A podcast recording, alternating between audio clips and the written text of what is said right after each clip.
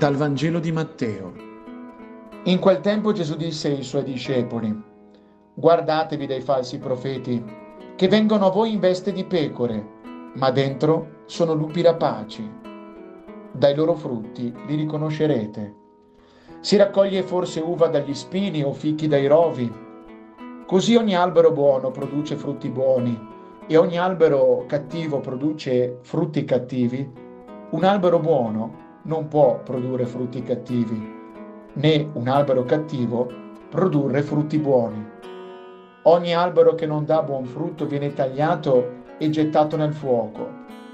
Dai loro frutti, dunque, li riconoscerete.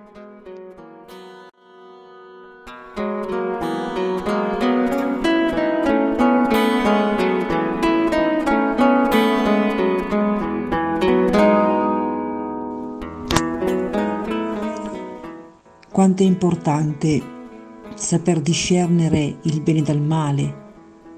Oggi questo testo del Vangelo lo sottolinea benissimo.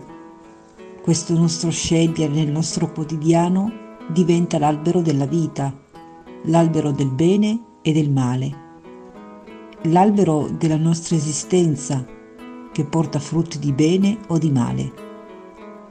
I frutti sono le nostre scelte, sono il terreno su cui giocare la nostra capacità di cogliere il bene e di perseguirlo.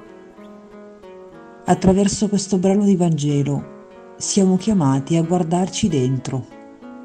Siamo chiamati ad essere veri con ciò che diciamo e non di dire una cosa e poi farne un'altra, se no questi ultimi sono i frutti non buoni. Dobbiamo incarnare il Vangelo in spirito e verità Dobbiamo fare il Vangelo, se no ci presentiamo al mondo in veste di pecora, ma dentro siamo lupi rapaci. Allora mi chiedo, quello che io dico di vero, chiama davvero me alla conversione? A cambiare vita? A volgermi al Signore? E chiama gli altri a questo? Altrimenti la veste esterna, cioè le parole, sono d'agnello, ma dentro invece è lupo rapace. Questo è il falso profeta di cui oggi ci parla il Vangelo.